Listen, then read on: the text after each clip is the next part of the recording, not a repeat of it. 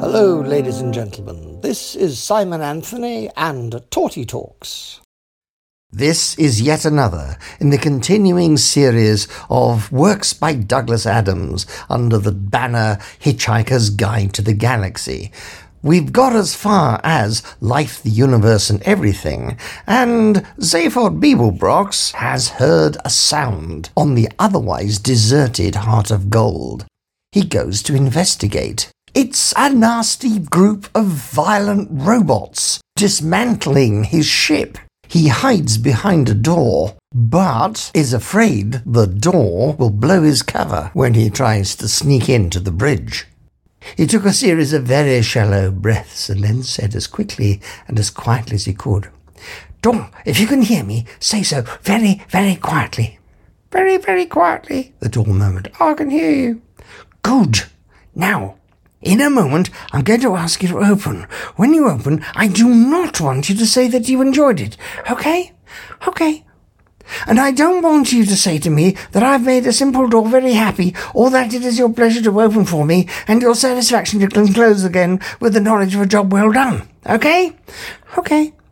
And I do not want you to ask me to have a nice day. Understand?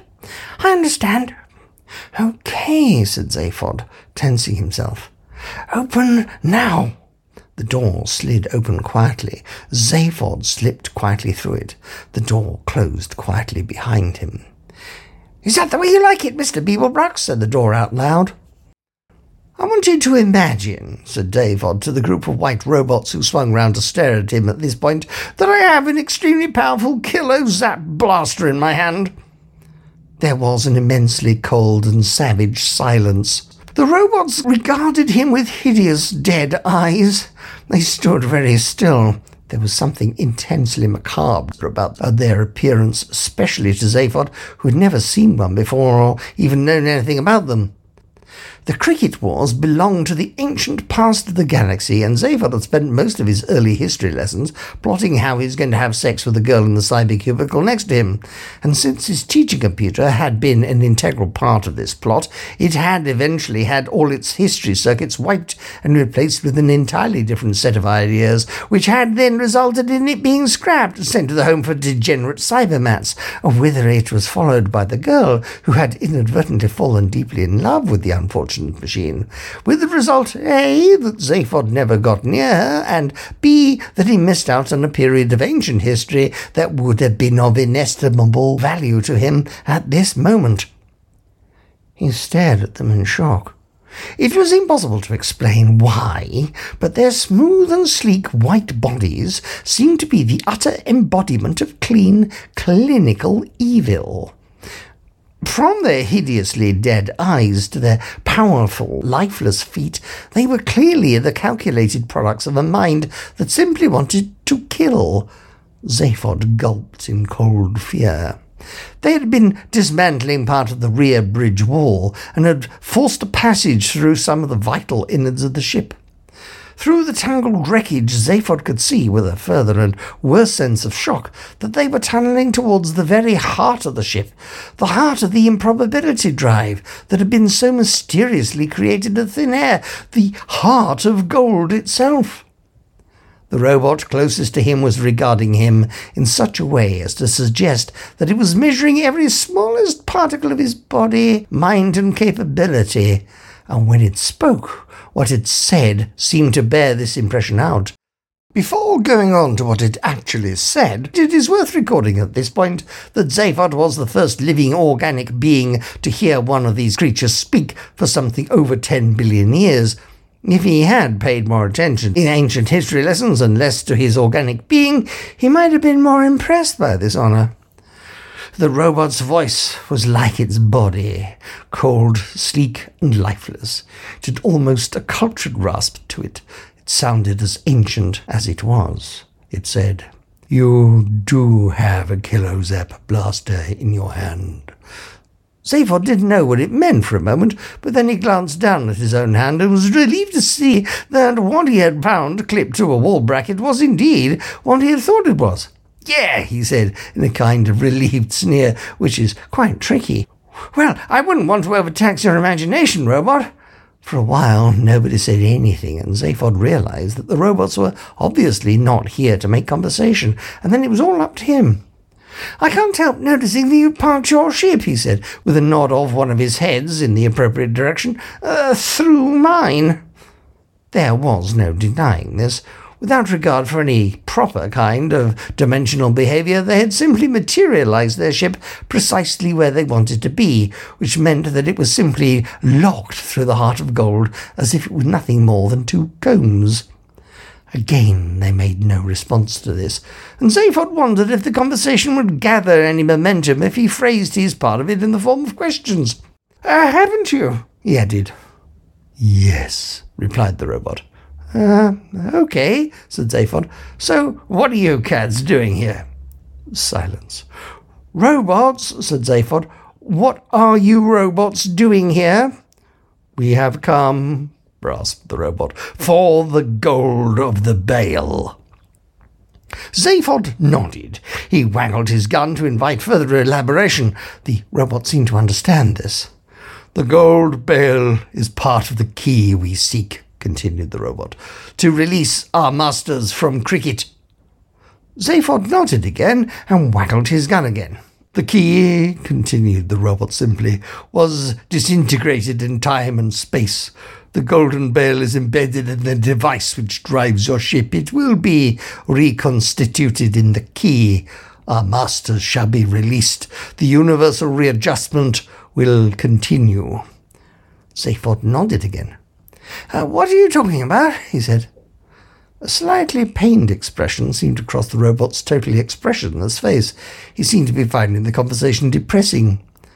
Obliteration, it said. We seek the key, it repeated. We already have the wooden pillar, the steel pillar, and the perspex pillar.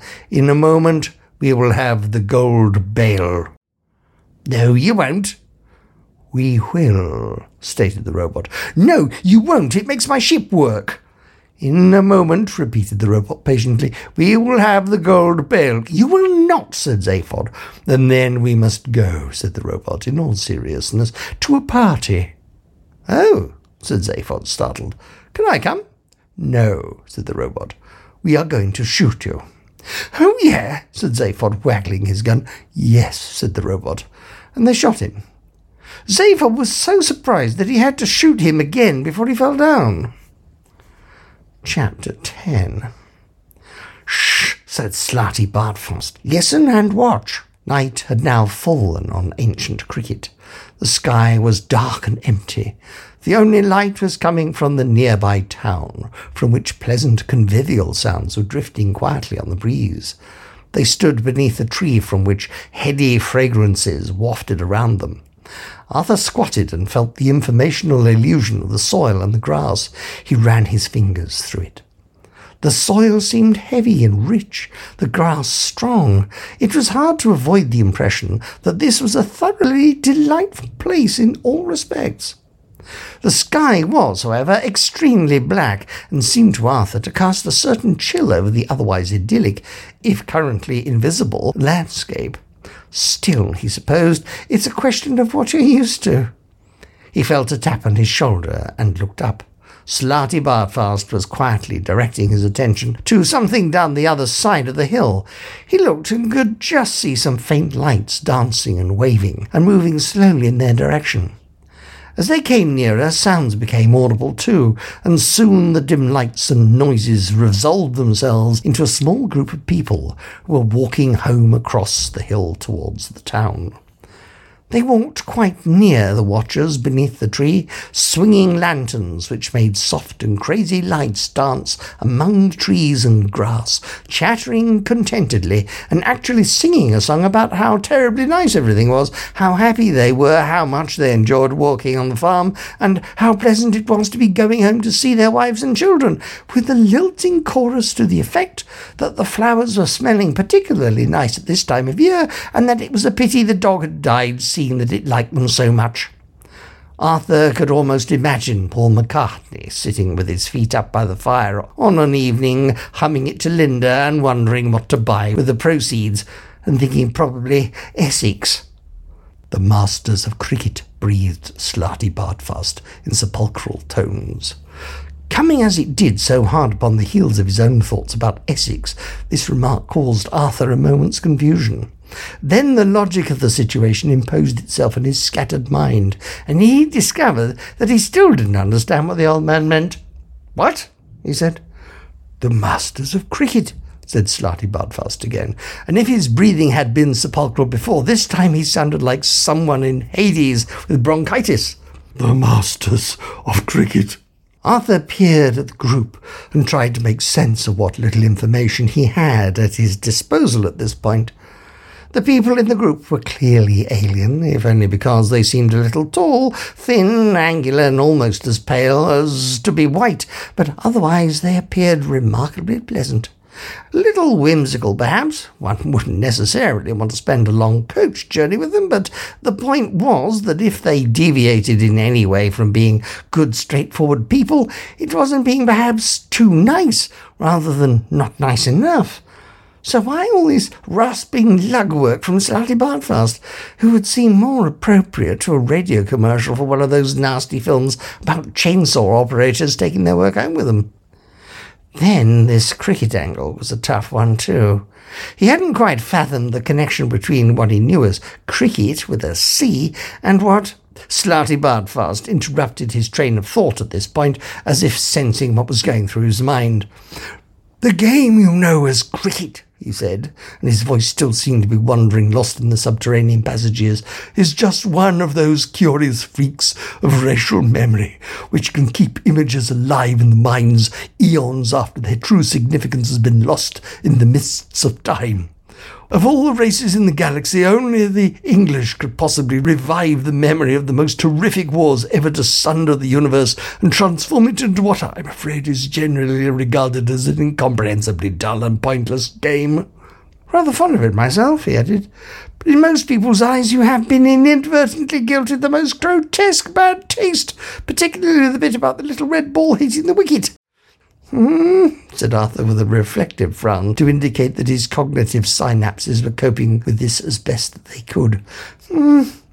And these, said Slartibartfast, slipping back into cryptic guttural and indicating the group of Krikkit men who had now walked past them, are the ones who started it all, and it will start tonight. Come, we will follow and see why. They slipped out from underneath the tree and followed the cheery party along the dark hill path. Their natural instinct was to tread quietly and stealthily in pursuit of their quarry, though as they were simply walking through a recorded informational illusion, they could as easily have been playing euphoniums and wearing woad for all the notice their quarry would have taken of them. Arthur noticed that a couple of members of the party were now singing a different song. It came lilting back to them through the soft night air. It was a sweet romantic ballad which would have netted McCartney, Kent, and Essex, and enabled him to put on a fair offer for Hampshire. You must surely know, said Slartibartfast to Ford, what it is that is about to happen. Me? said Ford. No. Did you not learn ancient galactic history when you were a child? I was in the cyber cubicle behind Zaphod, said Ford. It was very distracting, which isn't to say that I didn't learn some pretty stunning things. At this point, Arthur noticed a curious feature to the song that the party was singing. The Middle Eight Bridge, which could have had McCartney firmly consolidated in Winchester and gazing intently over the Test Valley to the rich pickings of the New Forest beyond, had some curious lyrics. The songwriter was referring to meeting with a girl not under the moon or beneath the stars, but above the grass, which struck Arthur a little prosaic. He then looked up again at the bewildering black sky and had the distinct feeling that there was an important point here. If only he could grasp what it was. Gave him a feeling of being alone in the universe, and he said so. No, said Slartibartfast with a slight quickening of his step. The people of Krikkit have never thought to themselves, we are alone in the universe. They are surrounded by a huge dust cloud, you see, the single sun with its single world, and they were right out there on the uttermost edge, the eastern edge of the galaxy. Because of the dust cloud, there's never been anything to see in the sky, as night is totally blank. During the day there is the sun, but you can't look directly at it, so they don't. They are hardly aware of the sky. It's as if they had a blind spot which extended 180 degrees from horizon to horizon. You see, the reason why they have never thought we are alone in the universe is that until tonight they don't know about the universe. Until tonight. He moved on, leaving the words ringing in the air behind him. Imagine, he said, never even thinking we are alone simply because it has never occurred to you to think that there's any other way to be. He moved on again. I'm afraid this is going to be a little unnerving, he added.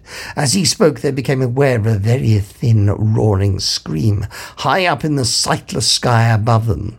They glanced upwards in alarm, but for a moment or two could see nothing.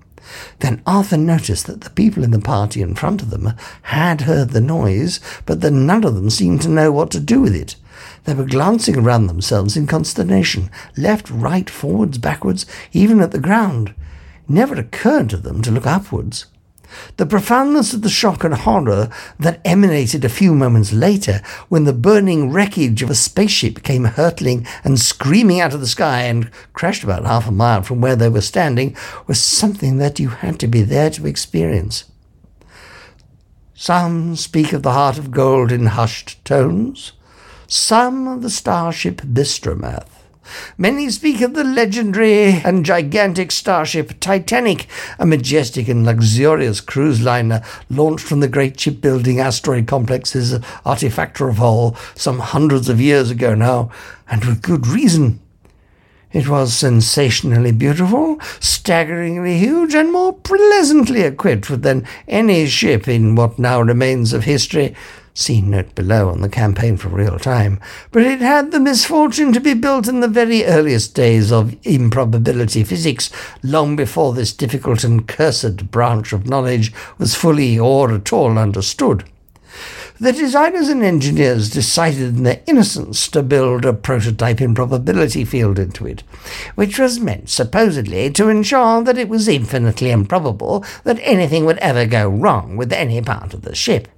They did not realize that because of the quasi reciprocal and circular nature of all improbability calculations, anything that was infinitely improbable was actually very likely to happen almost immediately. The starship Titanic was a monstrously pretty sight, as it lay beached like a silver Arcturian megavoid whale amongst the laser-lit tracery of its constructional gantries, a brilliant cloud of pins and needles of light against the deep interstellar blackness. But when launched, it did not even manage to complete its very first radio message, an SOS, before undergoing a sudden and gratuitous total existence failure. However, the same event which saw the disastrous failure of one science in its infancy also witnessed the apotheosis of another.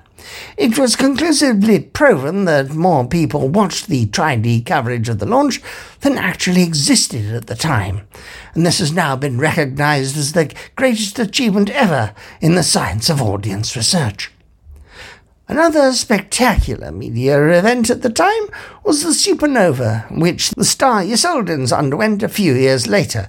Ysllodins is the star around which most of the galaxy's major insurance underwriters live, or rather lived. But whilst these spaceships and other great ones which come to mind, such as the Galactic Fleet battleships, the GSS Daring, the GSS Audacity, and the GSS Suicidal Insanity, are all spoken of with awe, pride, enthusiasm, affection, admiration, regret, jealousy, resentment, in fact, most of the better known emotions, the one which regularly commands the most actual astonishment was Krikkit 1 the first spaceship ever built by the people of Krikkit. This is not because it was a wonderful ship. It wasn't. It was a crazy piece of near junk.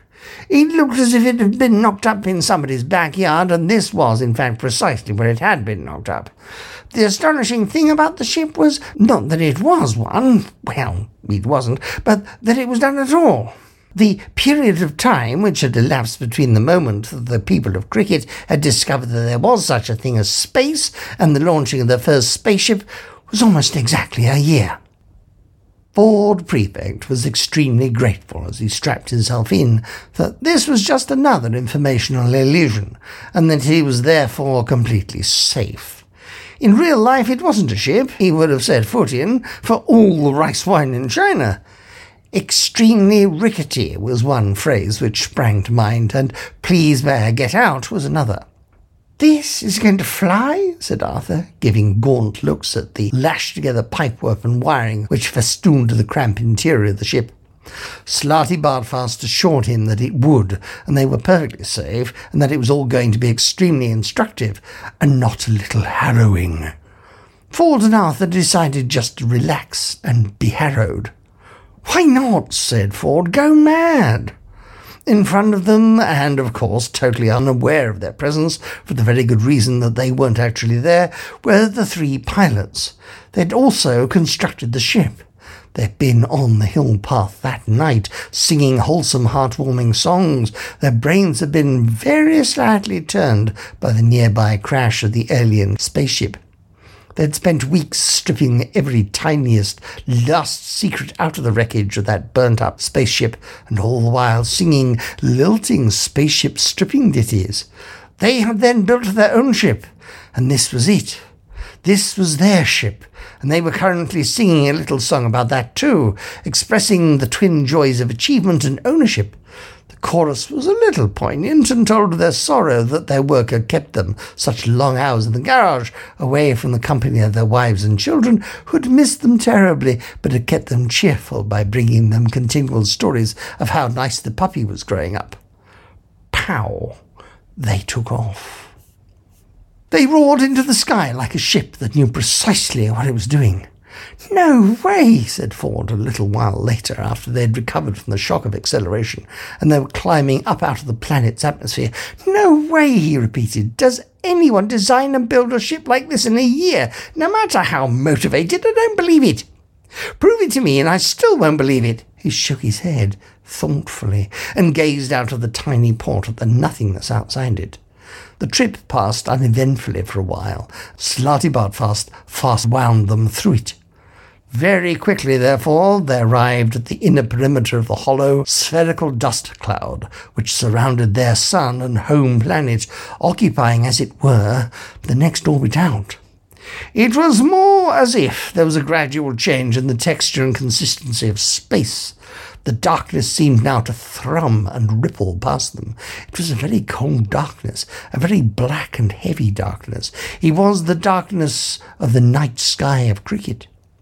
The coldness and heaviness and blackness of it took a slow grip on Arthur's heart, and he felt acutely aware of the feelings of the Krikkit pilots, which hung in the air like a thick static charge. They were now on the very boundary of the historical knowledge of their race. This was the very limit beyond which none of them had ever speculated or even known that there was any speculation to be done. The darkness of the cloud buffeted at the ship. Inside was the silence of history.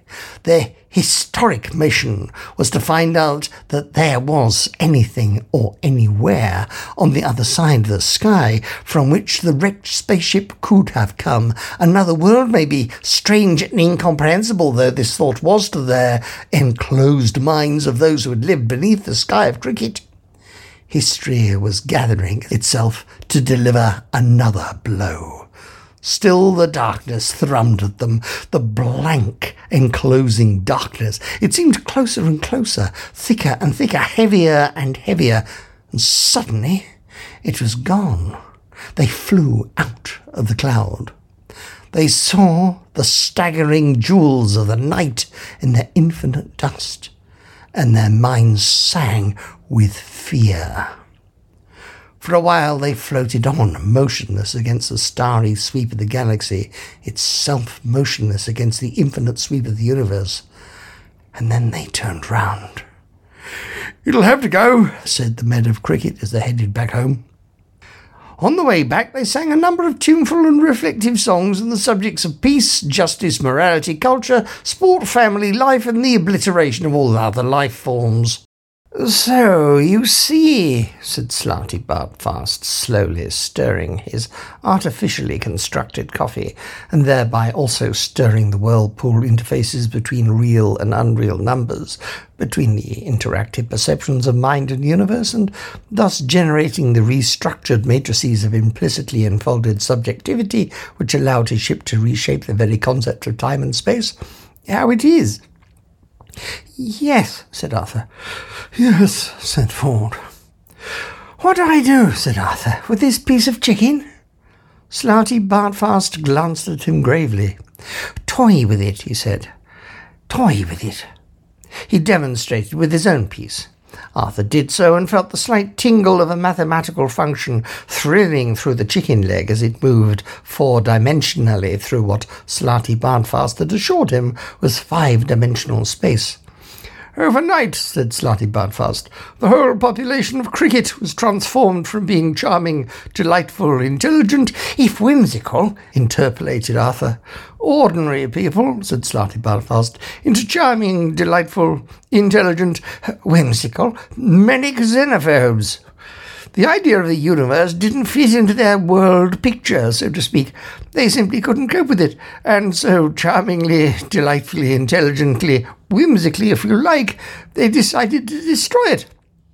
What's the matter now? I don't like this wine very much, said Arthur, sniffing it. We'll send it back. It's all part of the mathematics of it.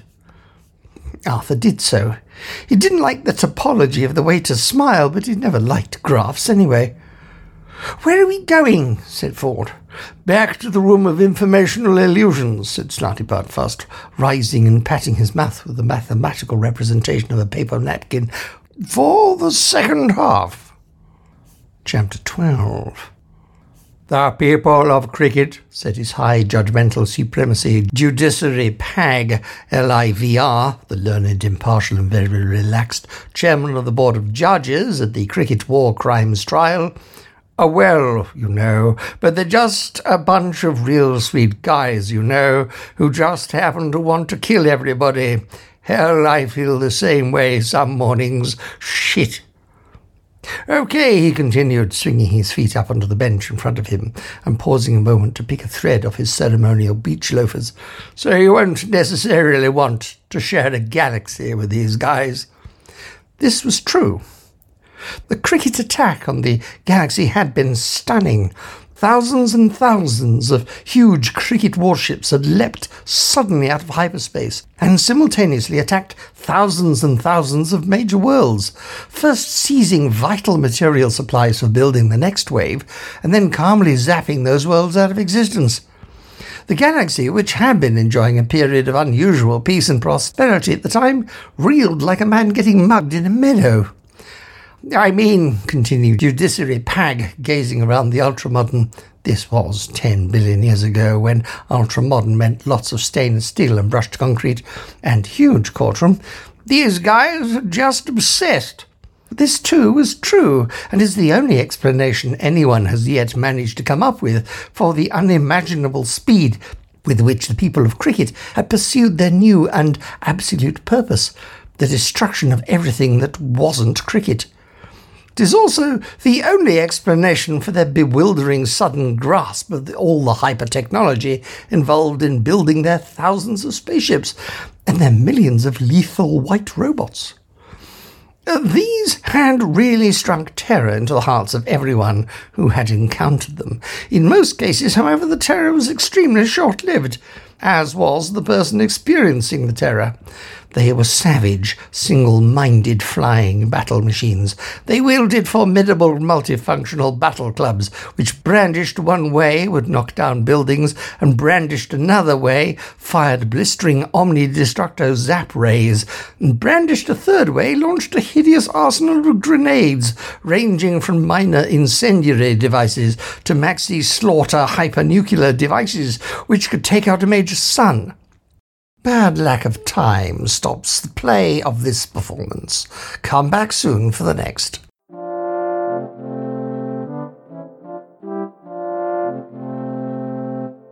That was one in a series of Torty Talks by Simon Anthony acting at torty.org.uk.